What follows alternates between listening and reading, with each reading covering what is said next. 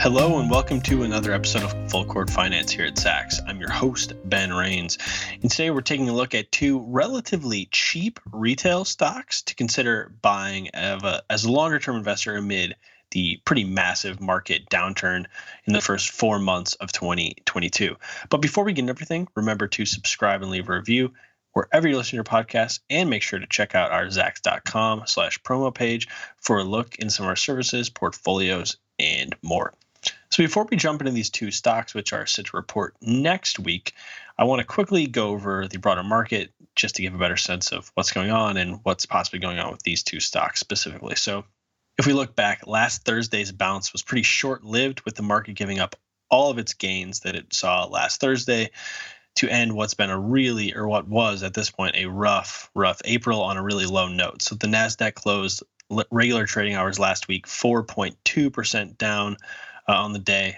After it jumped three percent Thursday, the S and P five hundred dropped three point six percent last Friday, following its two point five percent climb. So as I said, that big bounce back Thursday proved to be a wash, and stocks closed even lower to end April.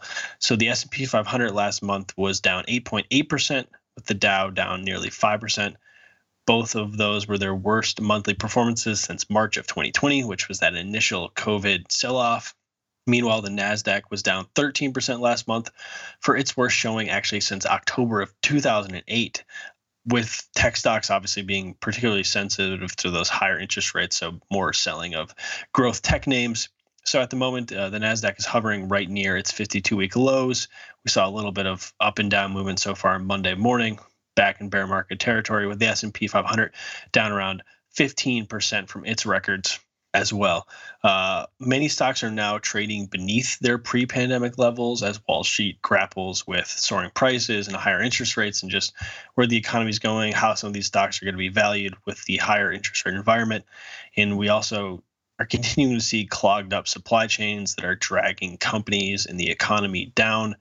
And a story that's definitely going to gain more and more attention soon is the on or are the ongoing lockdowns in major Chinese cities that have been going on for weeks and weeks now as they try to get to their COVID zero policy, which you just wonder how long that's going to last, which is definitely going to make matters worse on the supply chain side. Uh, and last week we saw all the big companies, Apple, Microsoft, Facebook slash Meta, Alphabet, all report earnings. We saw Boeing and other big market movers as well. So these companies are even showing low growth. Amazon had a horrible day last week. It's starting to feel the pressure as its revenue slows. So it's definitely uh, obviously lots of fear going on in the market. Uh, the wave of selling has seen, yeah, these big players drop ten percent in a day. These market movers and heavyweights can really make investors scared, want to stay on the sidelines, which is fairly reasonable. Uh, but it's not all doom and gloom, especially if you're a longer-term investor. Uh, U S consumer spending actually climbed in the first quarter. The S and P five hundred is set to keep growing in terms of revenue, earnings, and margins in twenty twenty-two, twenty twenty-three, and beyond. And if we look in terms of just uh, recalibrated valuations, the S and P five hundred is now trading at about twenty times forward twelve-month earnings, which is it's uh, it's on its lows, but it's it's much lower than it has been. It's trading below its highs of it was about trading at about twenty-four times forward earnings at the height of that initial COVID bounce back. And then it's not, it's now not even too far above where it was at some points in late twenty seventeen. And its median over the last decade uh, was seventeen point five times forward twelve-month earnings. And we're sitting at twenty. And it, if you go back to two thousand twelve, those were those lows of this last decade. And that's when uh, tech was making up a lot less of the S and P five hundred. So valuations have been recalibrated. We're still expecting revenue, earnings, and margin growth, and the economy is faring perhaps a little better than you expect. So even with rising interest rates, investors could be looking to stocks in order to outpace that forty-year high inflation, about eight point five percent inflation at the moment.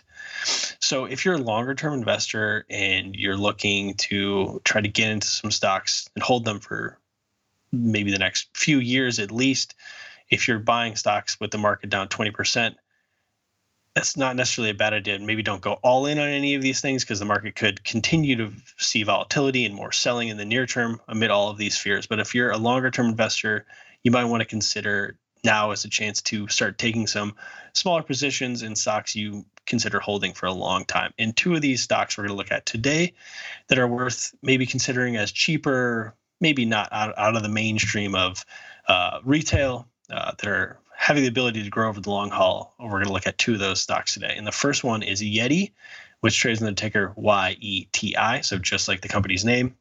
And they are set to report their Q one twenty twenty-two results on Wednesday, May eleventh, so next Wednesday. And we're just going to go through Yeti and see why it might be worth taking a bite out of at the moment. So Yeti stock has been hit pretty hard amid supply chain disruptions and higher costs that are now eating away at some of its profits. The company said last quarter that it expects supply chain headwinds, excuse me, headwinds to remain in twenty twenty-two, but its growth is still uh, there, especially on the top line, and it expects to grow in the back half of this year. So let's really get into why investors might want to consider buying the stock by starting at the basics. So Yeti grew its consumer base for its rugged, reliable, simply branded coolers that can cost up to thirteen hundred bucks uh, by expanding way beyond its massive coolers that were geared towards commercial fishermen and people who really needed to keep anything cold for an extended period of time. I actually was gifted one for Christmas several years ago, and I will say we used it for fourth of July this past year. This is this is not a sales pitch. I don't own Yeti stock, but uh, I will say it does keep your ice very cold. We had ice in it for about two days in the middle of the summer in Chicago, and it was like ninety degrees. And it, it was actually shocking because I had never really seen it in action like that. So there's a reason why people pay this much money for them, because they are reliable. And obviously they have, they've gotten cultural cachet as well. So the firm now sells a growing array of styles, sizes, colors. They also sell multi-purpose gearboxes, buckets, outdoor chairs, dog bowls, everything under the sun now.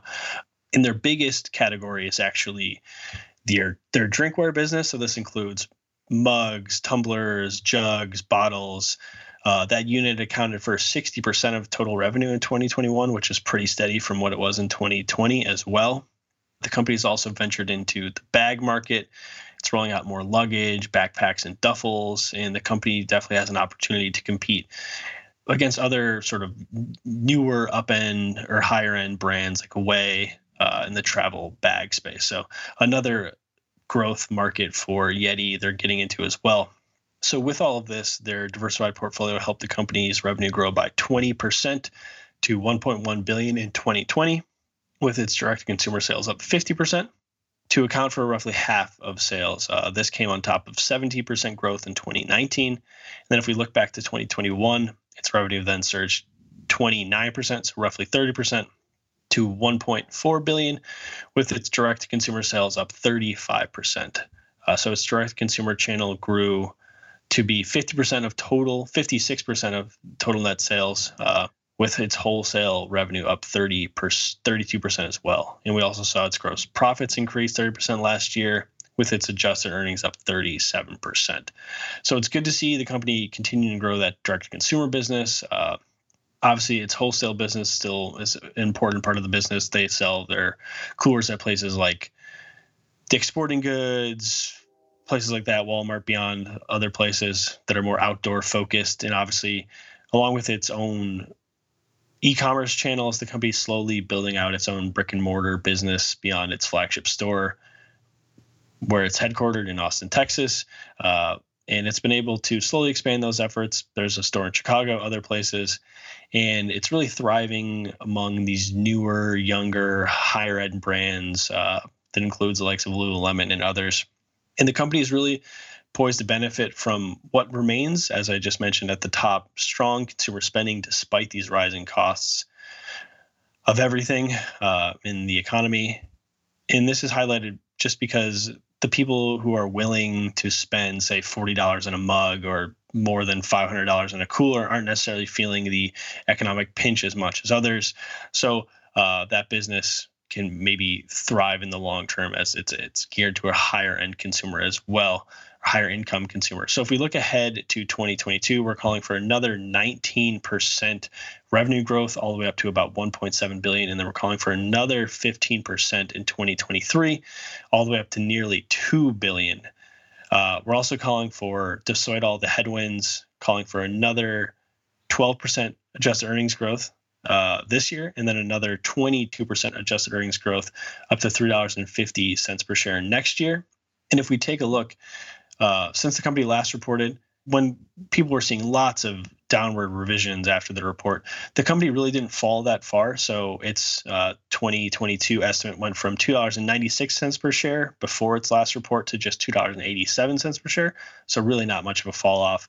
And then its twenty twenty-three E P S estimate went from three dollars and fifty-four cents to three dollars and fifty cents. So not much of a downward revision there, which shows that the company's been able to outpace and outmaneuver some of these setbacks that have been hurting other retailers perhaps more. And the company also boasts a pretty solid history of bottom line beats, including a twenty-five percent average beat in the last four quarters. And Wall Street also remains pretty high on the stock. So seven of the eleven brokerage recommendations that Zacks has are strong buys, with one more buy and then nothing below a hold. Given though its overall downward earnings revision activity, the company lands a Zacks ranked number three hold at the moment.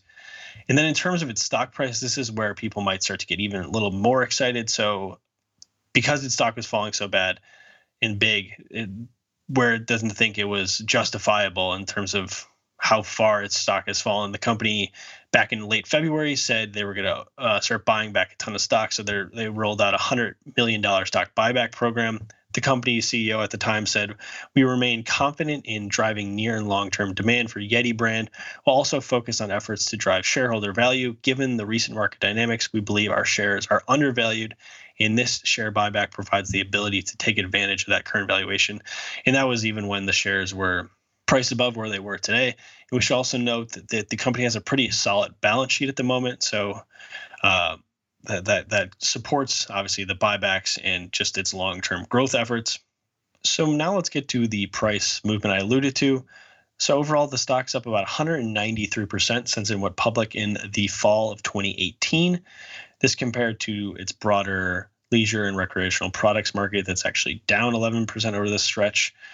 So that said, that run of one hundred ninety-three percent includes a forty, roughly forty-five percent Uh, decline in the last year, and so far it's down forty percent in twenty twenty-two. That said, the stock has uh, popped. Last time I looked on Monday morning, it was up about one percent the last time I looked, at around fifty dollars a share, which is marking about fifty percent below its highs of one hundred eight dollars per share, and its current Zacks consensus price target marks about eighty-seven percent upside to those current levels of Yeti trading, as I said, at about, let me look this up real fast, trading at about fifty dollars per share at the moment. Yeah, forty-nine ninety-one as of just now.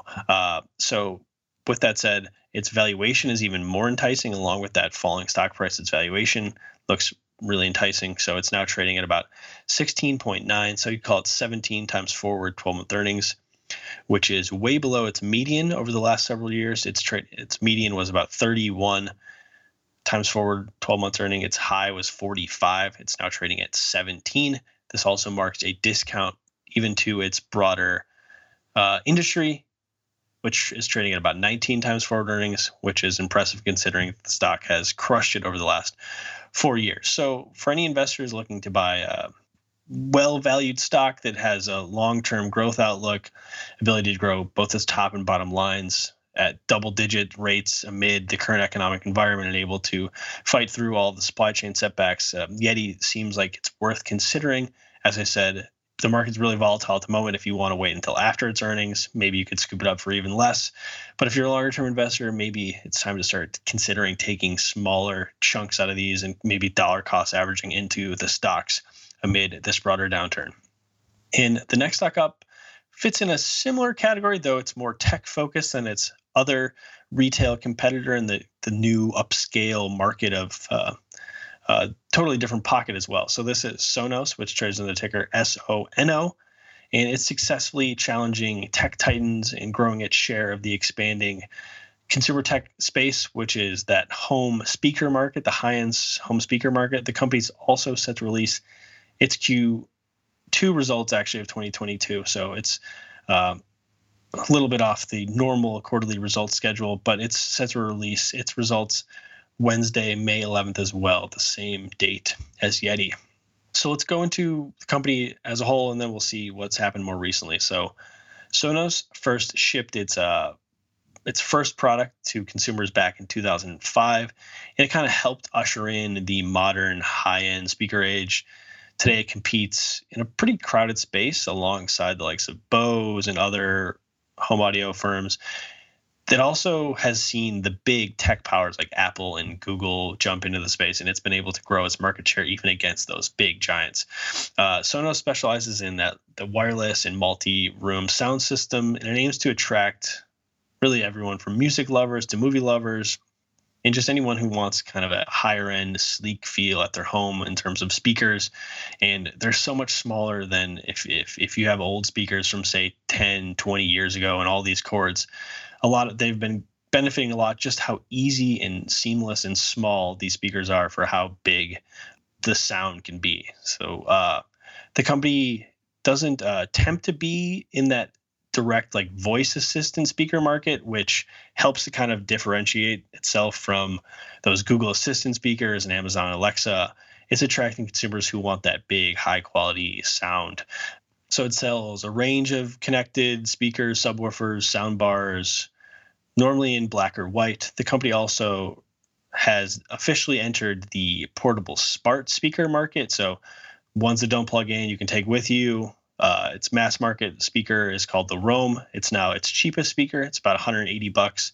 They now have an even lower cost one that's the Rome S L. It's about one hundred sixty bucks. And they also even... at a higher end, they sell speakers that are architectural speakers that can be built into the walls and ceilings, depending on your various offerings. So they really have everything that's from baseline speakers for one hundred sixty bucks you can take with you to the beach or wherever you're going, great sound quality, to packages that cost over two thousand dollars if you want a, a higher end home theater experience at your house. The company, along with speakers, has its uh, ad-free radio like streaming service that goes along with its devices. You can pay seven ninety-nine a month for that. Uh, it also has a ad supported tier as well. So that's its outside business of be beyond its direct core speaker business. So now let's look at what they did in twenty twenty-one and then what they did in that most recent first quarter of twenty twenty-two. So it posted pretty impressive results in fiscal twenty twenty-one, which was the period ended on uh, last October. And its full year revenue was up thirty percent to one point seven billion dollars, and its adjusted earnings skyrocketed from sixty-seven cents to one dollar and seventy-seven cents. So really strong results. It also crushed our Q four estimates at the time, and its uh, gross margin climbed as well. And its uh, free cash flow also improved. Uh, as we touched on earlier, Sonos has amassed a really growing and loyal customer base. So last year, its households were up fifteen percent. To about thirteen million. And the company also said, its C E O said, they consistently see existing customers adding more products, which is great. So that uh, that shows how good their speakers are, that people are adding onto it. And that's kind of their platform, is that they can all connect to each other. You can buy one at a time, you can buy packages. So if you like one, you can buy another one for a different room, and they can all sync together. You can play music throughout your whole house. So the company said that last year, so twenty twenty-one, it ended where total products per household it had increased to three total, uh, and they can they continue to see repeat buyers helping to drive the business forward as well as they add more uh, new customers as well. Uh, so the first quarter of twenty twenty-two, it did cool down. Revenue was up three percent year over year. Uh, gross margin increased one hundred forty basis points to about forty-eight percent. But obviously, they're facing near-term headwinds and setbacks just that are hard to get around, supply chains. Uh, and the firm's pretty confident, though, in their longer-term outlook. So we're going to get to that in a second. So they're coming off their best year since they went public in two thousand eighteen, thirty percent revenue growth last year, driven by increased home-focused spending. This was on top of five percent top-line expansion in twenty twenty, eleven percent in twenty nineteen. And if we look ahead, we're calling for another fifteen percent top line growth this year, and then another twelve percent in twenty twenty-three. So consistent uh, double digit growth in the next two years, all the way up to two point two billion. We are calling for a setback on the bottom line. We're calling for its adjusted full year earnings to slip thirty percent year over year. This was after a big growth year last year, but then bouncing back next year in twenty twenty-three. But also in terms of their overall uh, consensus estimates, they've not gone down too far compared to what lots of companies have seen. So similar to Yeti, the magnitude of those revisions, it, they went from Uh, one dollar and twenty-nine cents per share for the year consensus estimates to one dollar and twenty-three cents per share. And then for twenty twenty-three, we were at one dollar and fifty-five cents, and now we're at one dollar and fifty-one cents. So not these massive downturns as uh, some other companies are dealing with. As I said, maybe if you're thinking about either Sonos or Yeti, you could wait for updated guidance, because this is uh, lots changed in the last several months, but so far, those are the, the most recent revisions we have. And then we should also note the company's been able to really surprise to the high end. Uh, they've they beat by sixteen percent last quarter, and they were able to blow away our results in the quarter, three quarters before that. We were asked, we were calling for an adjusted loss, and then all in the three quarters before that, and all three times they came out with positive earnings. So they've been able to do really well in the bottom line in terms of beats. And then if we're looking overall, as I mentioned, their twenty twenty-four targets they've provided, and they're consistently saying they're going to be able to make these targets. So they're calling for revenue in twenty twenty-four of approximately two point five billion dollars, which would represent a compound annual growth rate of about thirteen percent. And then this revenue target, they said, is at the head of what the company originally said they were going to try to do for twenty twenty-four when uh, they first rolled out this guidance in March of twenty twenty-one. So they originally said they would be at two point two five billion dollars uh, by the end of fiscal twenty twenty-four, and now they're calling for two point five billion dollars. So um, two hundred fifty million dollars more they're expected to make over that time. And then its gross margin, they're expecting in the range of forty-five to forty-seven percent, which is consistent with that range they reported back in March of twenty twenty-one, before there was uh, all these setbacks in the economy in terms of supply chains. So overall, continuing to see strong growth. And the company's C E O said the opportunity is tremendous. They can, yeah, they just continue to add more and more customers. Uh, repeat customers continue to be huge. And they also, once again, they only have a small market share of uh, what they say is a ninety billion dollars global home audio market. So they only have two percent of that market share at the moment, and they said that their brand is continuing to gain momentum. So they really believe that they're able to uh, capture more and more of this market. And even if they get up to, say, five percent, that's just a lot, lot more money as this market continues to grow. So Sonos, also like Yeti, lands a Zacks ranking for their hold. It has a B grade for value and an A grade for growth. The company also boasts a really strong balance sheet, which is good to know as well, especially when you're trying to buy companies and made a market downturn. You want to know that they're operating a solid business with strong financial uh, backbone. So the company has uh, seven hundred fifty-four million dollars in cash and equivalents, about one point two billion dollars in current assets, one point four billion dollars in total, against just about six hundred ninety-three million dollars in total liabilities, with zero long-term debt. So solid balance sheet as well. So then in terms of the stock price, Sonos is up one hundred three percent uh, over the last three years compared to the broader home audio video market's uh, fifty percent climb. So big outperformance there. But then, like many stocks, it's now down about forty-three percent over the last year, which is far worse than its broader market.